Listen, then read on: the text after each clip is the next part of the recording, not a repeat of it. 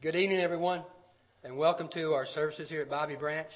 If you are visiting, for those of you who uh, heard my horrible voice this morning, you come back, it's your fault.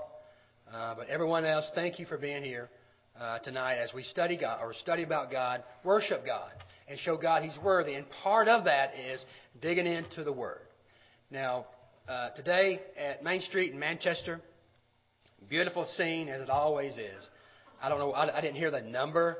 Around three to four hundred people, a lot of them kids um, that assembled to take a test. Um, yeah, that's fun on a Sunday afternoon, but they did it, and I'm so proud of our team. We had 10 kids that uh, participated today. We only missed one question. It was a true or false statement. I'm not a big fan of true or false. Matter of fact, at school I don't even do true or false. But this was a good statement, and uh, they realized they probably should have got it. But I'm so proud of these 10 uh, for showing up. For those showing up for the Bible Bowl study, I really appreciate it. So with that said, that's sort of an introduction into what we're going to do. Uh, tonight, hopefully I won't get too preachy, but I am probably going to get a little teachy. Now, tonight's lesson is just that. This is a snippet of how I present lessons to at least my high school class upstairs. And we're going to look at John chapter 10 specifically. But before we get started in that, let's back up just a second as we talk about John chapter 9 just a tad. Uh, in John chapter 9, Jesus had healed a man. He'd been born blind. So blind all his life. And this man, his neighbors and acquaintances come, and this is not him. Well, yes, it is him. And the man finally said, It's me. And so they asked him, Well, what's going on? How did this happen? And he told them, Jesus came, spit on the ground, made some clay, spit on my eyes, and the instructions were, he told me to go to the pool of Siloam, wash, and I see. And that's it. So there's a big division as he's taken his neighbors and acquaintances take him to uh, uh, to the Pharisees. They're divided. It causes a division among them because Jesus healed on the Sabbath day. And some say, well, see, this man's a sinner. He heals on the Sabbath. But others are saying, well, wait a minute.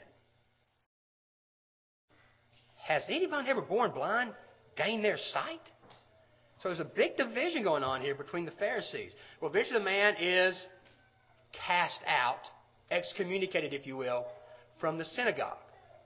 And that's certain criteria that he just couldn't do at the synagogue. Well, Jesus goes to find, well, he hears that he's been cast out, so Jesus goes to find him.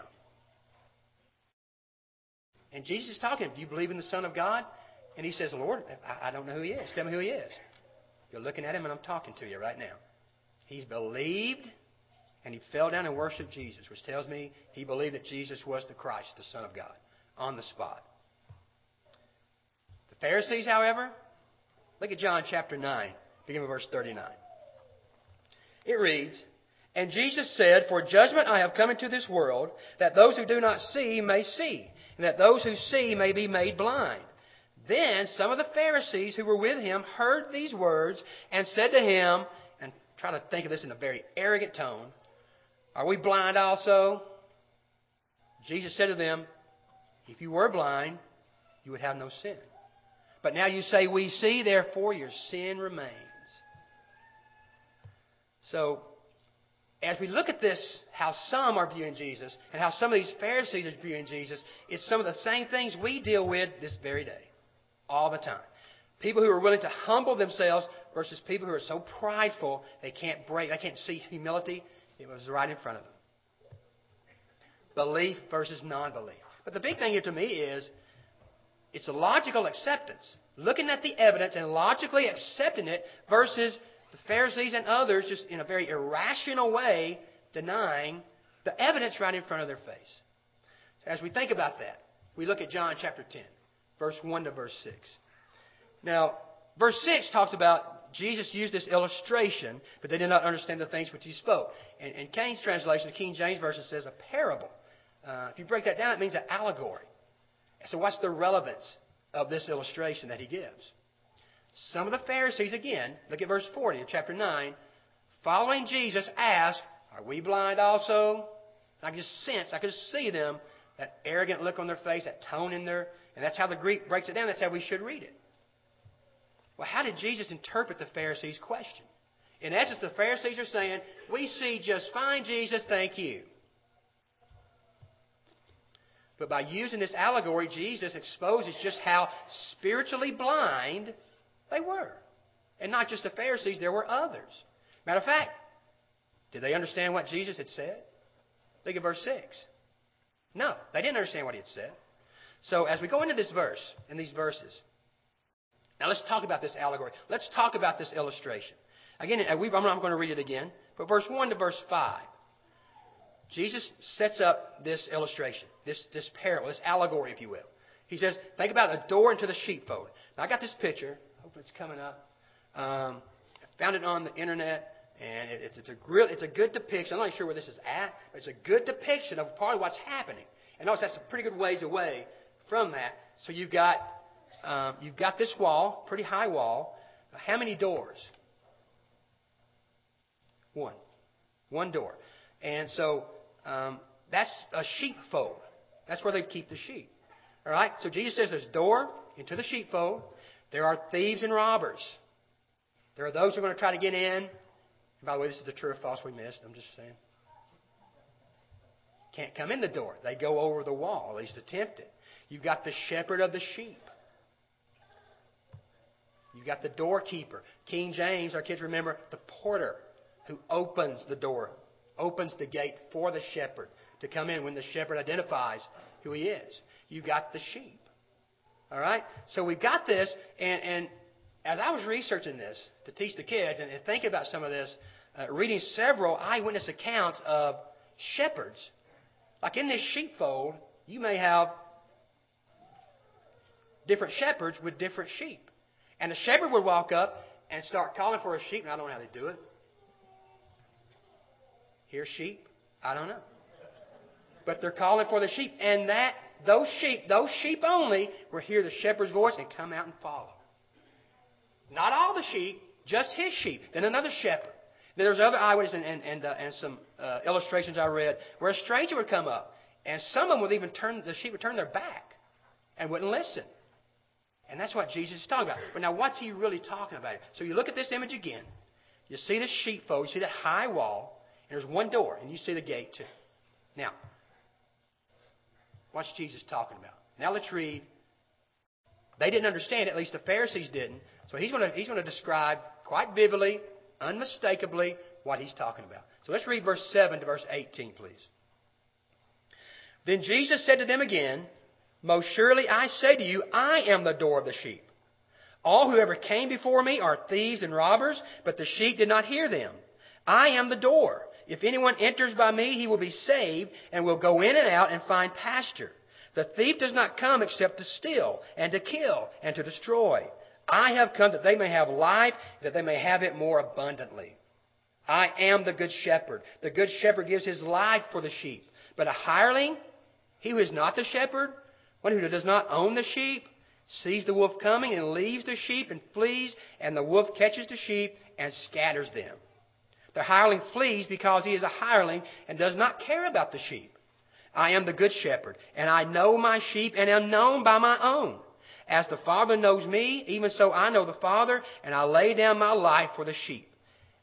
And other sheep I have, which are not of this fold, them also I must bring, and they will hear my voice, and there will be one flock and one shepherd. Therefore my Father loves me, because I lay down my life that I may take it again. No one takes it from me, but I lay it down of myself. I have power to lay it down, and I have power to take it again. This commandment I received from my Father. Now, thank you for reading along with that. Now, let's break this down and look at it.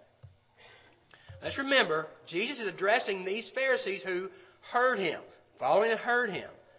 And, and uh, they understand nothing he said so far about this parable, this allegory. But they must know he's speaking about them. They must know that. Uh, I don't know. I'm just assuming that they do. And they're probably thinking, what does this have to do with us? Shepherds and sheep and sheepfolds and so forth.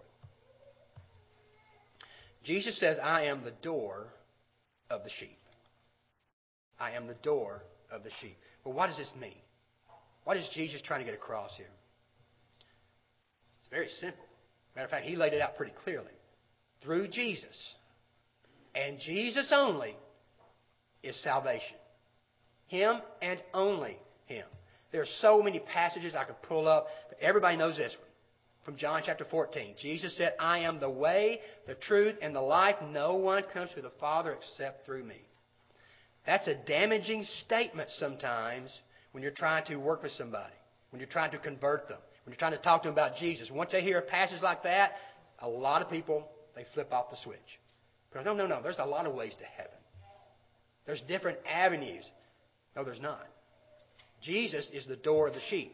He is the only way. All others, Jesus said, are thieves and robbers. They're imposters. An impostor can mean a lot of th- a lot of different things. Remember, he's talking to the Pharisees, so they're following their traditions along with God's word. It might also mean false teachers. But Jesus said they're thieves and robbers. They're imposters. Jesus said, "I am the door." And if if if you enter in, what does he say? Look at your text. He says, You shall be saved, salvation. You shall go in and out of that gate, freedom. Jesus of Nazareth gives us true freedom, gives us true liberty. And that's what Jesus does, and shall find pasture. Jesus gives us salvation. Jesus gives us the liberty to make choices. And Jesus says, when you find that pasture, that's eternal life. You're going to heaven. He's really contrasting, if you will, the fake versus the real. The thief or the fakes, they don't care about the, the sheep. Their, their end is just selfishness. Selfishness. That's all they're worried about. Um, but Jesus is the real. He's not fake. And He wants the sheep to have life and have it more abundantly. As Tony does, I do also. I like to look up words and break those words down. And I like this word abundantly. The Greek here means bountifully, blessings overflowing in extent. It's just overflowing. If we've got a cup here with, with, and we're pouring water, it's just overflowing. But it's more than that. It's continually flowing. It doesn't stop. So Jesus wants the sheep to have this type of, type of, type of life. He wants it to be abundant, in abundance. The thief causes these blessings to go away because the thief's aim, his mentality is all selfishness. He doesn't care about the sheep. But we go on. Jesus said, I am the good shepherd. I am the good shepherd. The little phrase, the literal phrase in the original is the shepherd, the good one. The Greek words here, again, for good, is interesting within this context. Let me get both, both up here. It denotes that which is beautiful, wholesome, noble, in contrast to that which is unlovely, foul, mean, and wicked. And we're not talking about physically, even though I know the second thing I, I've got here says not only good inwardly, the character of the person, the good shepherd, but that which is attractive outwardly. Not the look, but the perceived goodness. The perceive. You just know that person is good and they have good character.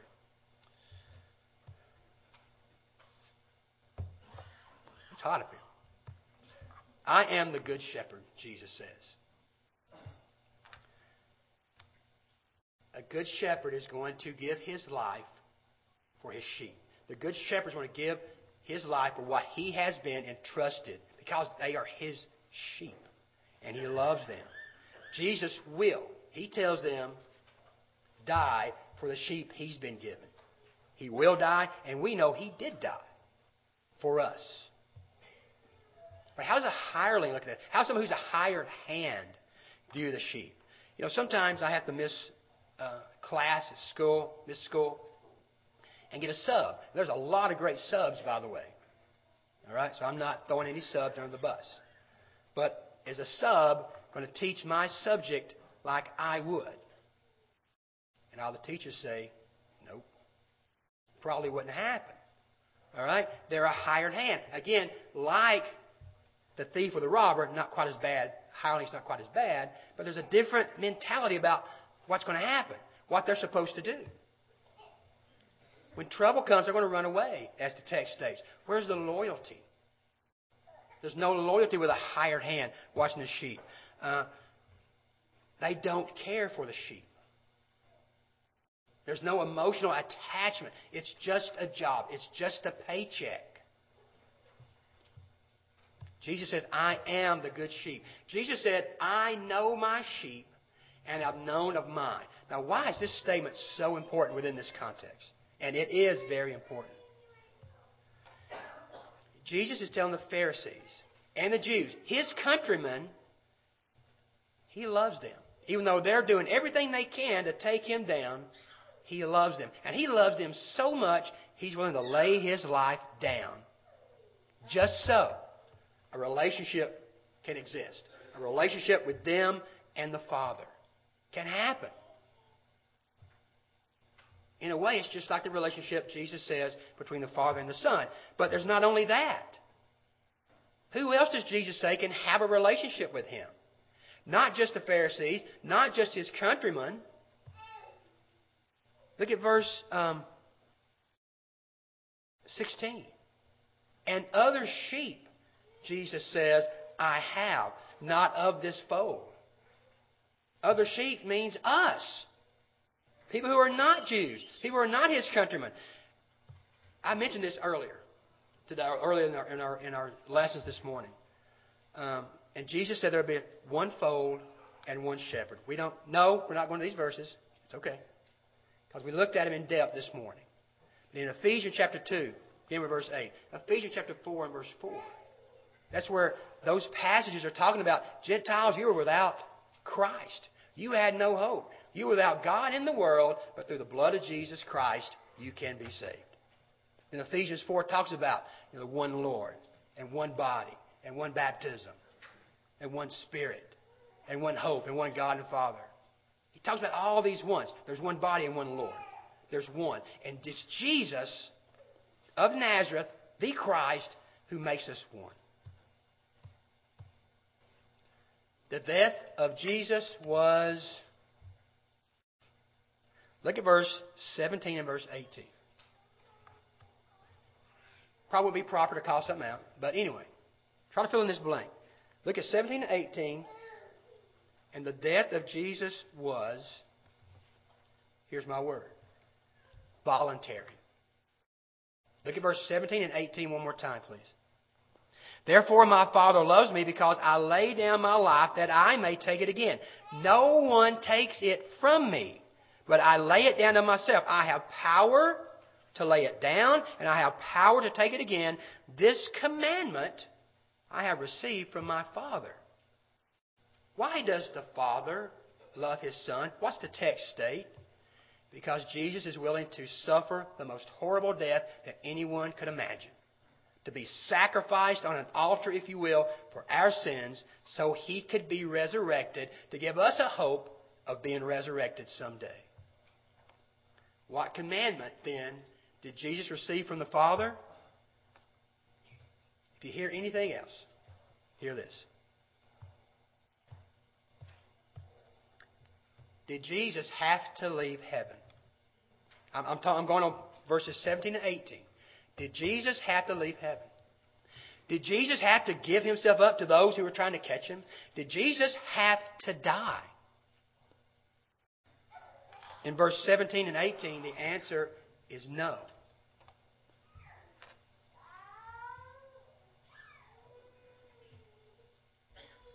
But he did anyway. And if that doesn't put you to your knees, I don't know what will. If it doesn't make your eyes swell up, I don't know what will. We know he had power to call legions of angels if he wanted to. We know in the garden he was praying, Lord, I don't, I don't want to do it. I don't want to do it, but I will, because it's your will to be done. He didn't have to do it, but he did. So Steve Hillis, a sinner, could have salvation. He didn't have to do it, but he did. So Steve Hillis, when he sins, and Steve Hillis does, can find grace and repentance again. That's a beautiful thing to a sinner like me, and probably you too. Now let's look at these verses, if you could, please. Verse 22, 19 to 21 talks about another division over what Jesus is saying. Now look at verse 22, please. Now it was the feast of dedication in Jerusalem, and it was winter, and Jesus walked in the temple in Solomon's porch. Then the Jews surrounded him and said, How long do you keep us in doubt? If you are the Christ, tell us plainly. Jesus answered them, I told you, and you do not believe. The works I do in my Father's name, they bear witness of me, but you do not believe because you are not of my sheep, as I said to you. My sheep hear my voice, and I know them, and they follow me. And I give them eternal life, that they shall never perish, neither shall anyone snatch them out of my hand. My Father who has given them to me is greater than all, and no one is able to snatch them out of my Father's hand. I and my Father are one. Then they try to stone him again after he makes that statement because he's saying, I'm God. But very quickly, let me try to break these verses down. Between verse 21 and 22, according to what I've studied, it's about a two month interval between those verses. It's the Feast of Dedication. And this began during the, if you will, between the Testaments, between Malachi and between Matthew, some of the events that's happening there. Uh, and, and what it is, the Jews are fighting nationally to make things right in the land, to cleanse the temple, to rededicate the temple, hence the Feast of Dedication. It was a national holiday. We had the 4th of July. Well, this is a national holiday for them. Matter of fact, it still is. Anybody know what it's called today? I think it's going on right now. Hanukkah. Hanukkah. I think starting the 27th of November into the 1st of December. It's known as Hanukkah today. So it was held during the winter solstice. So that's sort of the time frame that's taking place. Now, Jesus walked in the wintertime, at this time, around this time actually, in the temple in Solomon's porch. Now, here is a replica. I think some of you guys who've been probably seen this before in Jerusalem. But here is a replica of the, the old city in Herod's temple, and you see, uh, pointing towards Solomon's porch. And here's a better illustration of it. That's where Jesus late November, early December, he's walking around on Solomon's porch. Now, the Jews are demanding again, Jesus, quit messing around. Tell us plainly who you are. So I asked the kids, they have some funny answers. The Jews demanding an answer from Jesus about his identity was, I had some ridiculous, redundant. Had Jesus already told them plainly who he was? They'd taken up stones twice to stone him. He's told them who he's already said. Matter of fact, what does Jesus say? I've already told you that. I've already told you. He said, and they, you didn't believe. The works that I do, it's backing up what I'm saying. They bear witness. Jesus said the works he's doing bears witness of who he is as the Christ, as the Messiah. Well, why did Jesus say those demanding an answer about his identity, they didn't believe? Look at your text. They were not his sheep. They were not part of that fold. As he called, they didn't hear his voice. Remember some of the, the things we're supposed to look at? Well, how are Jesus' sheep recognized? Here's another very important point. Look at verse 27. Jesus said, My sheep hear my voice, and I know them, and they follow me. So they hear his voice, they hear Jesus' voice. He knows them, they follow him. So that's how the sheep of Jesus are recognized. And Jesus goes on to state, and I give unto them eternal life. now, sometimes here's where some controversy can come up. So here's another very important point I want to make. Uh, Jesus says, verse 28, verse 29, they shall never perish. If you've ever dealt with uh, uh, some, some friends that you may have, some family you may have that is um, in a denomination maybe, may, they may take verses like this and say, see, once you're saved, you're saved. Once you're saved, and Jesus has a hold of you, nobody can take you. You're saved. That's it. Once you're saved, God has a hold of you, and no, you can't be lost. So does is Jesus saying? He does say. Look at verse 27, 28, 29. They shall never perish. Neither shall anyone snatch them out of my hand. Verse 29 uh, and no one is able to snatch them out of my Father's hand. So, does this mean that once one believes, they can never be lost? And when I say believe, I'm using it as a synecdoche. I'm using it as a part for the whole. I'm talking about because someone uh, hears the word, believes it, has penitence in their heart, confesses that awesome, awesome name of Jesus, is baptized for the remission of their sins, does that mean they're now saved and they can't be lost? Well, remember this. Because I think this is a very important point that you cannot give your opinion. Yes, you can, but this is not a point where you give your opinion. You need to have a Bible answer ready. As 1 Peter chapter 2 verse 15 tell, chapter 3 verse 15 tells us. Be ready to give a defense for the hope that is in you with meekness and fear. So who will be given eternal life? Who will be who shall never perish? Who can never be plucked from the hand of Jesus? I take you back to verse 27. Look at it. Those who hear the voice of Jesus, those who obey the gospel, those whom Jesus knows, those who have a relationship with Jesus, has a relationship with the Father, and those that follow Jesus. They stay with Jesus. They don't become a Christian and veer off. They stay on the path with Jesus. And that answers that question. Yes, you can lose your soul once you become a Christian. I give several passages. 1 Corinthians 10 comes to mind. Revelation 2 comes to mind. Several passages states you can lose your soul. And here's another example that just teaches you can. But if you do this, you hear Jesus' voice, you have a relationship with Him, and you remain faithful, no. Then no. Nobody can take you from Jesus. Nobody can take you from the Father. Jesus then states the reason his sheep are safe. Because the Father is, quote, greater than all. So since the Father gave the sheep to Jesus, Jesus will go on to state, I and my Father are one. One in purpose. One in their interest of the sheep. The Father loved the sheep, so he sent the shepherd. The shepherd died for the sheep. That was their interest. One plan. Everybody to come to repentance and be saved. Jesus made a choice. He made a choice to give his life for his sheep. He made a choice to die for us. So there is just one flock and one shepherd. The Father loves the Son. Loved him so much because the Son was willing to do the Father's will. Even though he didn't want to be nailed to a cross, he didn't want to be spit on, he didn't want uh, the crown of thorns going to be uh, uh, mashed down on his head. He didn't want to go through all that. He went through the humiliation of his countrymen laughing at him and spitting at him and ridiculing him. But he did. He did it anyway. And he did it for us. Now, what about us? Would you take your songbooks out, please?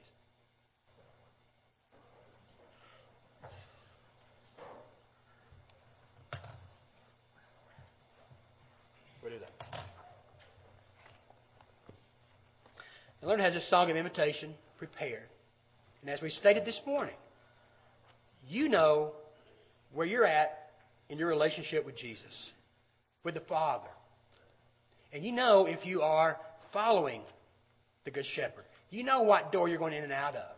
You know if you're listening to the shepherd's voice or a stranger's voice and following him. You know that. So, so the question tonight is what about us? If you need to be a Christian tonight, please don't leave this room until we talk about it at least. If you need prayers of the church, if you're hurting, like we talked about this morning, if you're not having that peace that you know you need, if you're not, if you're not, if that, if you're not following that chief cornerstone, if your life is coming apart, let's talk about that too. Let's talk about it and pray about it. But you've got to make that move. So if anyone has any need at this time, why don't you come on down as we sing?